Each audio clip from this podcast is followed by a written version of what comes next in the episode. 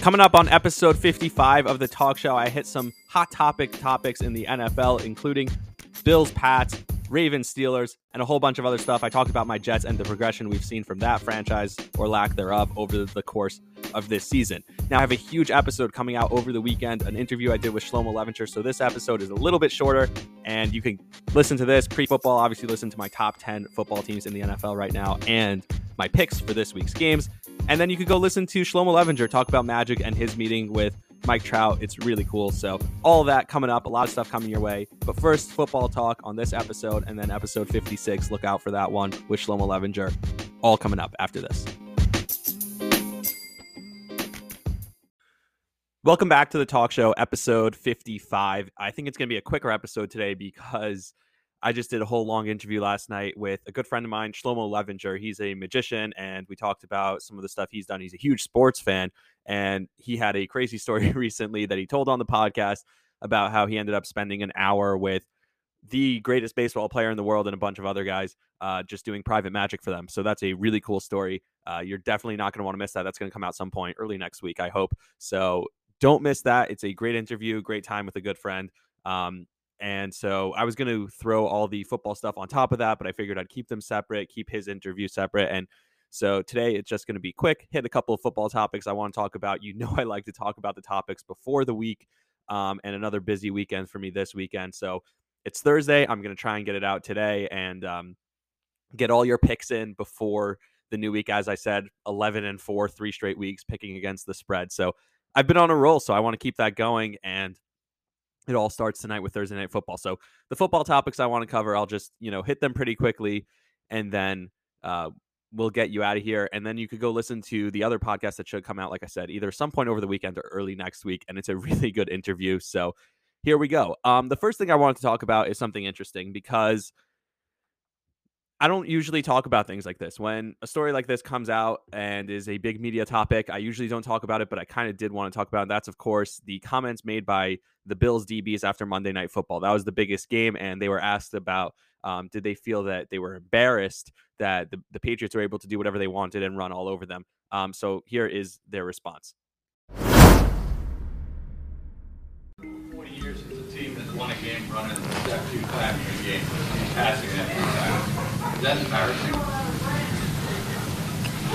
I mean, what kind Boy, of what are we doing, bro? What kind of question is that?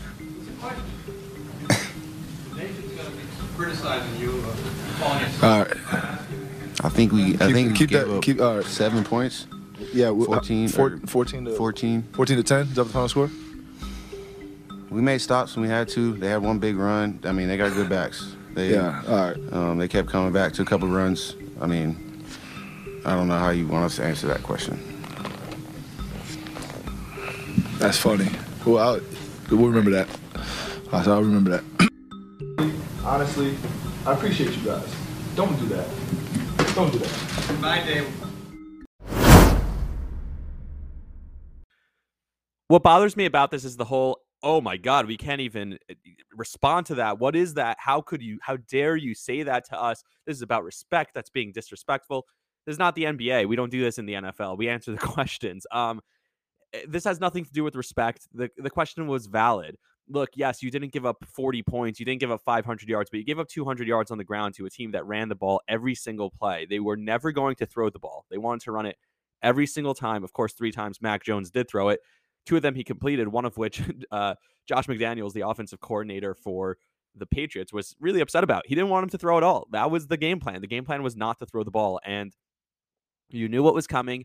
And yes, you stopped it. You only gave up 14 points. But what are you doing? Are you blaming your offense for not scoring enough? Is that what you're saying? Um, when you're like, hey, where you don't feel embarrassed, we only gave up 14 points. Yes, you gave up one huge play, and then the other one was just another touchdown drive. But yeah, this this was on you. Your offense was sitting the entire game because your defense couldn't get off the field. So 200 plus yards when you knew they were handing it off every time is too much. And yeah, maybe they didn't score a ton of points. Their offense stalled on a bunch of drives, but it wasn't like you were forcing three and outs every time. They were hitting you for six, seven, eight play drives on the ground and then getting off the field. So the Patriots completely controlled the tempo of the game, and they did that, and you knew what was coming every time, and you couldn't stop it. Um, you know, I, w- I was sitting at home waiting for them to take the, the, the top off and just run a play action and have Mac Jones throw a deep downfield, and it never came. The play action never came. And I understand maybe you leave a safety or two back there, but they you should have put 10 guys in the box, which the Bills started doing, and you should have stopped them. So to say, oh my God, it, how could you embarrass us like this? Where's the, you know, just where's the accountability? Eh, sit there and say, yeah, we lost. We should have won. We should have been better. We should have stopped them more.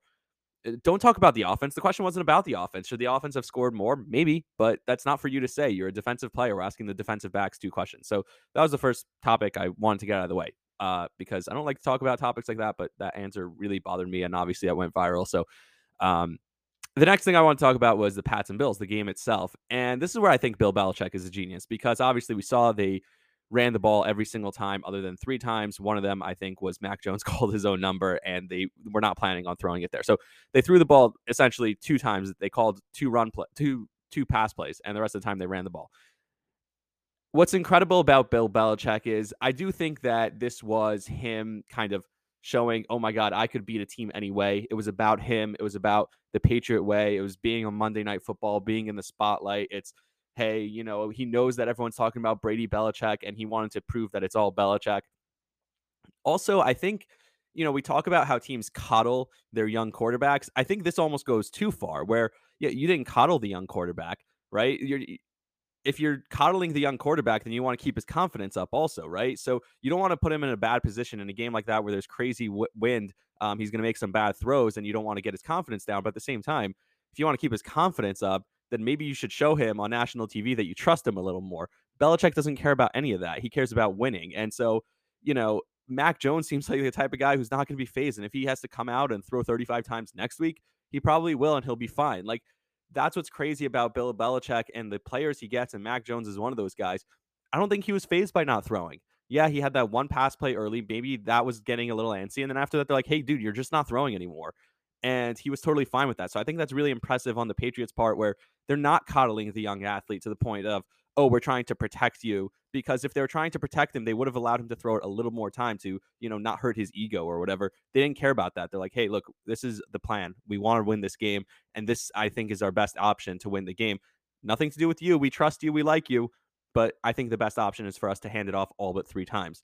Um, the other thing that I think played a role in this and this is an interesting point that I think people don't think about is Bill Belichick, not only did he control the tempo and the pace of the game by running the ball every time, I think he controlled the Bills playbook. He wanted the Bills to do the same thing. The Bills, when you play against Bill Belichick, you go, oh, wow, this guy's smart. This guy's really smart. We, we try and beat him at our own game. We've seen this has gone back forever. You're trying to outthink Bill Belichick. Look at the Seattle Seahawks on the one yard line, not handing it off to Marshawn Lynch and throwing it there they're just and they didn't even run play action like it made no sense that play call. You're just so concerned with how we're like oh my god wait he's doing this? We, we have to outsmart him. And i think you get caught up in that and you lose sight of your own game plan. I don't know if you guys saw some of the throws josh allen was able to make in that wind but his arm is insane. Mac jones doesn't have half the arm josh allen has and he was able to zip those passes in there. Maybe if he tried to go throw a deep ball that was over the top he wouldn't have been able to do it but those passes that stay low to the ground and don't really get caught up in the in the wind, those quick, you know, out passes or any of those that Josh Allen's arm strength has the ability to make, he was incredible on those throws. And it felt like if they would have spread it out um, and have him made more of those throws and then run it from the shotgun and then have Josh Allen himself run the ball more because every time he ran the ball, and, and I'll give you the stats in a second, every time he ran the ball, they couldn't stop him. Here's what I'm talking about Josh Allen ran the ball six times for 39 yards. That's six and a half yards per carry in that game. It felt like every time they would have spread the defense out and had to just run it straight up the middle, that is the toughest runner in those conditions. He's a big body, he runs hard, and maybe, you know, they didn't want to risk him getting hurt, but I really think it's Bill Belichick playing into their heads and being like, hey, this is how you have to win this game. And they really thought we have to match the Patriots and what they are doing. And listen, the Bills still had a chance. Dawson Knox dropped a pass in the end zone. There were a couple plays at the end that uh, Josh Allen, it seemed like made the plays and they just couldn't convert as an offense as a, and as a team. So I, am not too worried about the Bills, but I do think that when you're playing a coach like Bill Belichick, you really just have to focus on your game plan and trust what you're doing and not focus on what he's doing. And I think the Bills went away from that a little bit, and that cost them the game. So really incredible job as always by Bill Belichick and the Pats. um, and maybe a learning experience and a learning point for uh, the Bills. Something that the media is talking about after this game, though, is a Bucs Pats Super Bowl. Obviously, I just mentioned the Patriots, the Bill Belichick versus Tom Brady legacy, and look, the Patriots have looked really good, and now they're the number one seed in the AFC. I, I can't take that away from them. But we're gonna have to hear about this for months now until you know either the Pats fall off or something happens. I don't think it's going to happen, but that would be the most media crazed Super Bowl ever. And I kind of hope Brady loses. I, I love Tom Brady and I think he's incredible, but I think the what we're seeing from uh, Bill Belichick is really impressive. But again, I don't think the Super Bowl is going to happen. It, it's far out. I think the next big uh, Monday morning quarterback topic that everyone was talking about this week was obviously in the Ravens and Steelers game. Now, sometimes I hear these stories a little bit more, obviously, because I'm in the Baltimore market and because, you know, I hear the guys at my stage. I, I got to work on Monday morning and our manager called us all in and he goes, right decision, wrong decision about John Harbaugh deciding to go for two um, down one in that situation with uh, at the end of the game. Now, I said wrong decision, and I'll explain it. Um, Greg Roman, whose play calling I've been complaining about all year, called his best call, in my opinion, of the season. That was his best play call of the season, in my opinion, because that worked perfectly. Yes, there was a free rusher at the quarterback, but if you know Lamar puts a little touch on it or something is just a, a few inches closer, then they win that game. And we're talking about something completely different now. Now, at the time when they were going for two, I didn't agree with the decision because and this is not me Monday morning quarterback. It didn't work. I think it did work in the end. Only Lamar didn't make the play. I, I, think the problem here is Lamar, not John Harbaugh. Don't get me wrong. Like that was the right decision at the end of the day. I was wrong. But the reason at the moment I thought it was the wrong decision was just put Ben Roethlisberger back on the field. You're so nervous to go to overtime. Look, you're guaranteed to get this extra point here. You have Justin Tucker. And then all you have to do, even if you lose the coin toss, is turn Ben Roethlisberger over once and then put your kicker in another position to hit even a 60 yarder that we know Tucker can hit. It doesn't make sense to me to not play, eh, you know, to your strength. And your strength really is that Ben Roethlisberger can't throw anymore. And if we do get the ball first, well, we just saw on that last drive that they absolutely couldn't stop Lamar Jackson on that last drive. Now, ultimately, Lamar misses the throw, and that's on Lamar, and that's the bigger concern here, um, which we also will get to in a second. But let's talk about uh, what John Harbaugh said and why he said he did go for it. End the game now. I thought he was thinking about this in a season. Sometimes you have to think about the game and the moment in a vacuum, and you have to think about it right now. And I think John Harbaugh was looking at the full season. He's looking, wow, I can't afford to get anyone else hurt in this game. We've already had so many injuries. And plus, we could end the Steelers season today. If we win this, we clinch the division, we end the Steelers season today. I really think he was thinking about that when he went to make that decision. And I don't think that's the right thing to do. Now, after the game, he said he just didn't have any corners anymore. He couldn't put his defense back out there. And that makes more sense. That that that does really if you can't put anyone out there, you don't have enough corners to play. Um, I still think they could have stopped Ben Roethlisberger. Ben Roethlisberger is a shell of himself. But that makes sense. Look, at the end of the day, it was the right decision because it did work, and only Lamar didn't make the play, and that's the bigger problem here. Lamar Jackson has not been the caliber quarterback that we've been used to seeing the last few years over the last three games. He's been horrendous. Now they won one of those two games against Cleveland because Baker Mayfield was worse. I was at that game. I talked about that game already. But when does this become a real concern for the Ravens? Look, I don't think Lamar Jackson was one of their top concerns, but after three weeks of this, is he? You can't have a quarterback who plays like this. Now, some of these throws are just so bad, and I'm not sure what happens. Now, the good thing about the Ravens and Lamar Jackson is that he'll have games where he's playing this poorly, where he's missing throws left and right. And then on a third and 14, he'll whip a run out or a deep pass out that you never saw coming and just make an incredible play because he's that talented. So you can never rule him out of a game.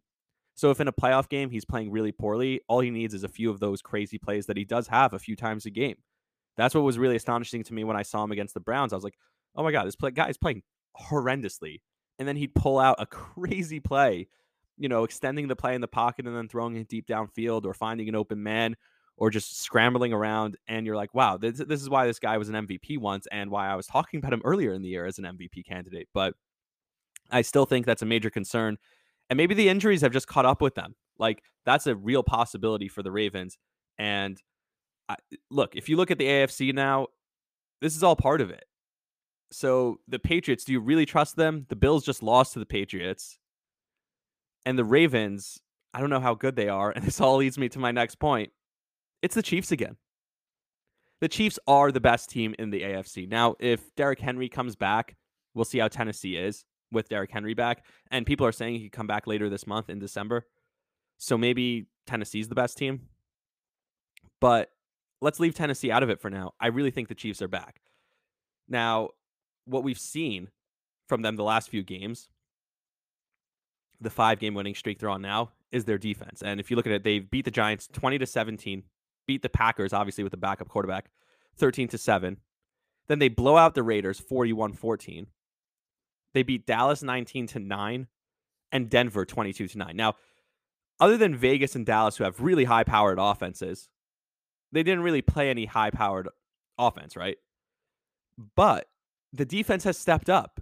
And so if you'll tell me, well, they barely put up any points, look at the Vegas game. The Vegas game is the only game that they scored a lot of points. How could you say the Chiefs are back? Mahomes looks broken. Look, if Mahomes is their biggest problem right now, then the Chiefs are good. Like, Mahomes will figure it out. He has too much talent. He's too good. I don't buy that Mahomes is going to be this bad forever. We've seen too much from him. He's going to figure it out. I think Clyde Edwards Helaire coming back, he's looked better since he came back from the injury. That could help Mahomes. And I think this is it. I think this team is going to be the team that comes at least is the dangerous team. Maybe they won't come out of the AFC, but going into the playoffs and looking at a playoff run, we're going to say, oh, wow, be aware. This team is really scary and really good. So it's the Chiefs again. Speaking of the playoffs, if you look at the teams in the hunt, um, so the, the playoff picture is like this. In the AFC, it's obviously the Pats are number one, and then Tennessee, Baltimore, KC all lead the division. And then the wild card spots are Buffalo, LA, the Chargers, and Cincinnati. If you look at the teams in the hunt, though, Denver, Pittsburgh, Indianapolis, Las Vegas, Cleveland, Miami, there's some really bad teams. Look, Cleveland, I think, is a really talented team, but Baker.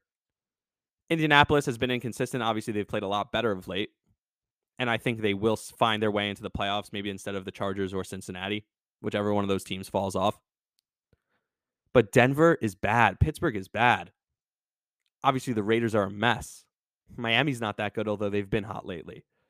And again, in the NFC, Arizona, Green Bay, those are the top two teams in the conference. Tampa and Dallas lead the division. And look at the teams in the playoffs. It's the Rams, Washington, and San Francisco both have playoff spots.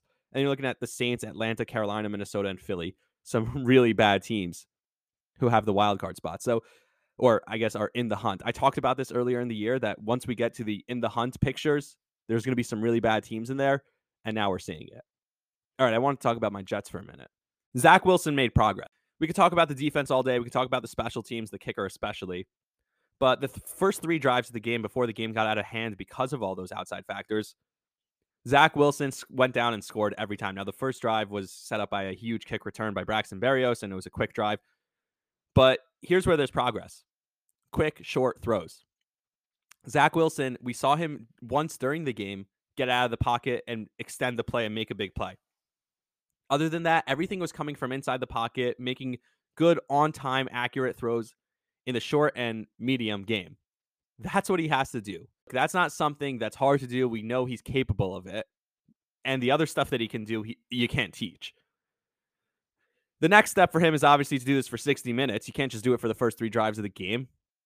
But Zach Wilson and the progress that he's made is really impressive. And if you look at this Jets team now, and I talked about this a little bit yesterday when I interviewed Shlomo Levinger, who's a big Jets fan also, we talked about how you look at this year's draft class, the two Michael Carters, Elijah Moore, who's leading the league in touchdowns since week nine, leading the entire NFL. And you look at Alijah Vera-Tucker, even if they don't hit on Zach Wilson, this is one of the best drafts they had because when was the last time they drafted a good quarterback anyway? So you don't might not as well not worry about that. But I think they did hit on Wilson, or at least the jury's still out on him. And if that's the case, that's a really, really good draft class. And you go back to last year and maybe not quite as good, although we'll see what happens when Becton comes back and some of those guys are playing decently. But this is a huge, huge draft class that the Jets and Joe Douglas were able to pull off this off season, and that should be a real sign that you trust the right guys and the right people are in place running this organization. Now, the defense has some real problems. Um, I've tweeted this out so many times because it just feels like it. When you're watching the Jets defense and they're only rushing four, and yet somebody is constantly wide open in the secondary. It looks like they're not getting any pressure, and yet someone's wide open. It looks like they're playing with nine guys on the field. This is the guy who's supposed to be the defensive guru. That was his thing in Robert Saleh. And I understand he's controlling the team as a whole from above. I don't think Saleh's bad here. I, I don't think this is on Saleh necessarily. But if you're such a defensive guy, you have to take control of this defense somehow. I know you don't have the pieces. Figure it out. I haven't seen a defense that looks worse in the NFL this year. I really haven't. It really looks like they're playing with two less players on the field than every other team. And Gardner Minshew was tearing them up. Now, since we talked about Zach Wilson, I do want to talk about Trevor Lawrence for a minute and the Jets and their their progress and the direction of the franchise. Everyone talked last year that Trevor Lawrence, don't go to the Jets. He might stay in college if the Jets draft him, if the Jets get the first overall pick. How we look now? Has why is no one talking about Trevor Lawrence? Like, it's one thing. Everyone's talking about Zach Wilson because the injury, he's on, he's out. There's Mike White, all that stuff. No one's even talking about Trevor Lawrence. Not only has he been bad, but he's a non factor. Isn't that worse? At least with the Jets, if he was this bad, everyone would be bashing him and talking about how bad he is. And does it make sense? This guy was a can't miss guy in the in the draft. Yeah, we've seen, you know, big names come out of the draft be busts before, but I don't want to say he's a bust yet, but why is no one talking about the inability that we've seen from Trevor Lawrence so far? Maybe it's Urban Meyer. Maybe it's his fault. Maybe it's just the franchise, the organization. But I think he would have been better off as a Jet, honestly. At least they'd be talking about him, even if it was negatively. And I don't think it would be that negative. The pieces that the Jets have been able to put around Zach Wilson on offense this year have been pretty impressive. The offensive line has looked good. Obviously, Elijah Moore has been incredible. Michael Carter. They've been a solid offensive team, I think, uh, despite the numbers. Since we're talking about the Jags um, and the Jets, Gardner Minshew is the one who beat the Jets this past week, and he looked incredible, but obviously that's against the Jets. Last year, he started nine games for the Jags, only won one of them. But it's kind of interesting because when you watch Gardner Minshew play, you're like, hey, this guy's actually pretty good. Now, I know I just watched him against the Jets, but here are the numbers. In his career, he's a 64% completion percentage, He's thrown 39 touchdowns and only 11 picks in 25 games. You're telling me that's not an NFL capable quarterback? Now, he started nine games for Jacksonville last year and only won one of them, but they were trying to lose last year. They didn't want to win those games. So it didn't matter how he played, or maybe they tried to limit him in the playbook. There are a few teams that I could think of. You go back to those teams in the hunt that aren't that good, that maybe have solid rosters, and the missing piece is a quarterback why is Gardner Minshew not getting a job as a starter in this league? Think about Baker Mayfield in Cleveland. I think Cleveland would look better with Gardner Minshew. Think about Jimmy Garoppolo in San Francisco. Now they have their answer. Trey Lance is going to be the answer there, I think, for a long time. I think that's who they're going to bring in next year. Pittsburgh, Ben Roethlisberger is washed. And I heard Bill Simmons talk about how, you know, next year everyone's going to talk about Gardner Minshew to Pittsburgh. And it's going to be like, oh, this is a crazy story. Gardner Minshew to Pittsburgh. And he's been saying it for a year already. But they'd be better. Denver, the same thing. We know what Teddy Bridgewater is. We saw it again Sunday night. He's inconsistent. Sometimes he's good. Sometimes he's bad. He's mostly average. Washington, I'd like Taylor Heinicke, but he's a good backup. Gardner Minshew, I think, is a legitimate starter in this league. Carolina, they're a mess. Sam Darnold, Cam Newton, mess. And New Orleans. New Orleans, they obviously don't have the answer currently at quarterback. I would love to see Gardner Minshew in New Orleans. Although I did see a rumor that uh, Russell Wilson might go to New Orleans next year, which I've talked about the Russell Wilson uh, trade rumors in the past on this podcast. My question is with all these teams constantly looking for quarterbacks, quarterback is the hardest position to find in this league, right? It's the position that everyone's trying to get one. You have one and he's sitting there as a backup and nobody wants him and he's cheap. It just doesn't make any sense to me. Um, and I think Gardner Minshew should be a starter in this league. Last point I wanted to make is I never liked the Niners. Now I talked about this on the podcast on and off, but um, the Niners have lost now twice to Seattle, and Seattle I think is really bad. And now they just lost uh, Jamal Adams for the year. That that trade, the Jets totally won that trade, and we'll see what happens in this year's draft. They might have two picks in the top five if Seattle continues to lose. And I have six games that I circled that I went back and circled on the Niners schedule that show you exactly what I think about the Niners. Now, they were super overhyped coming into the year, and I was like, dude, they're not that good. But here's what I'm talking about These six games I'm about to bring up, they went three and three. So don't say, oh, a win's a win or a loss is a loss. Week one, they beat the Lions 41 33, but they gave up 33 points to the Lions.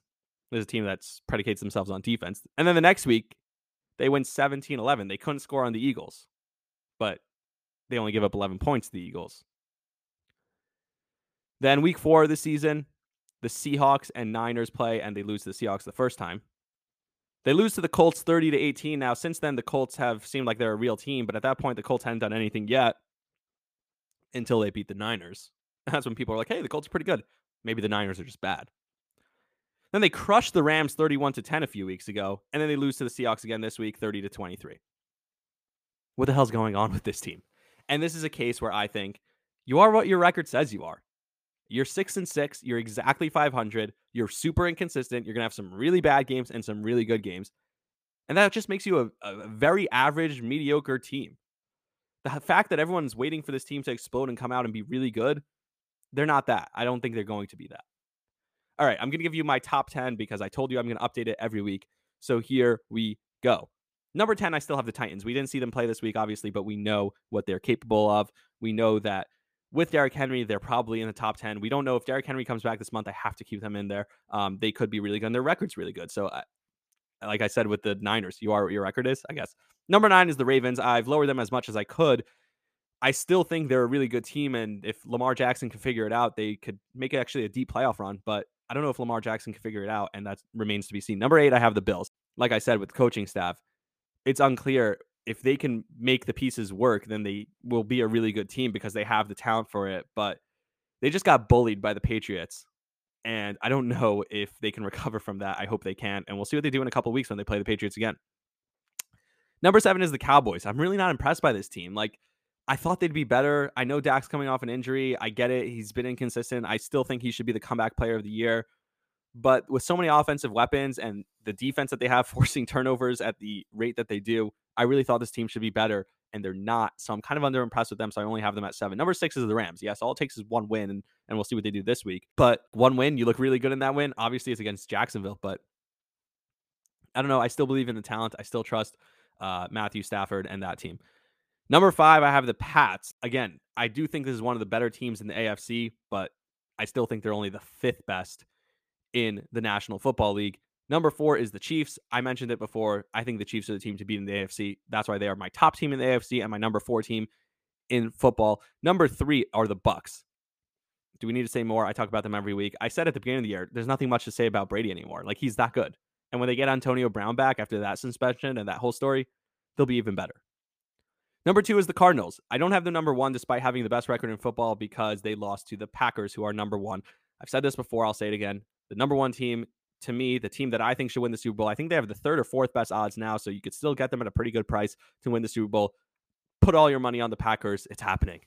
Picks, I do it every week. Um, I've again 11 and 4 the last three weeks. So here we go. Let's do it again. Let's run it back. And the first game is Thursday night football. Minus seven, minus three and a half are the Vikings against the Steelers.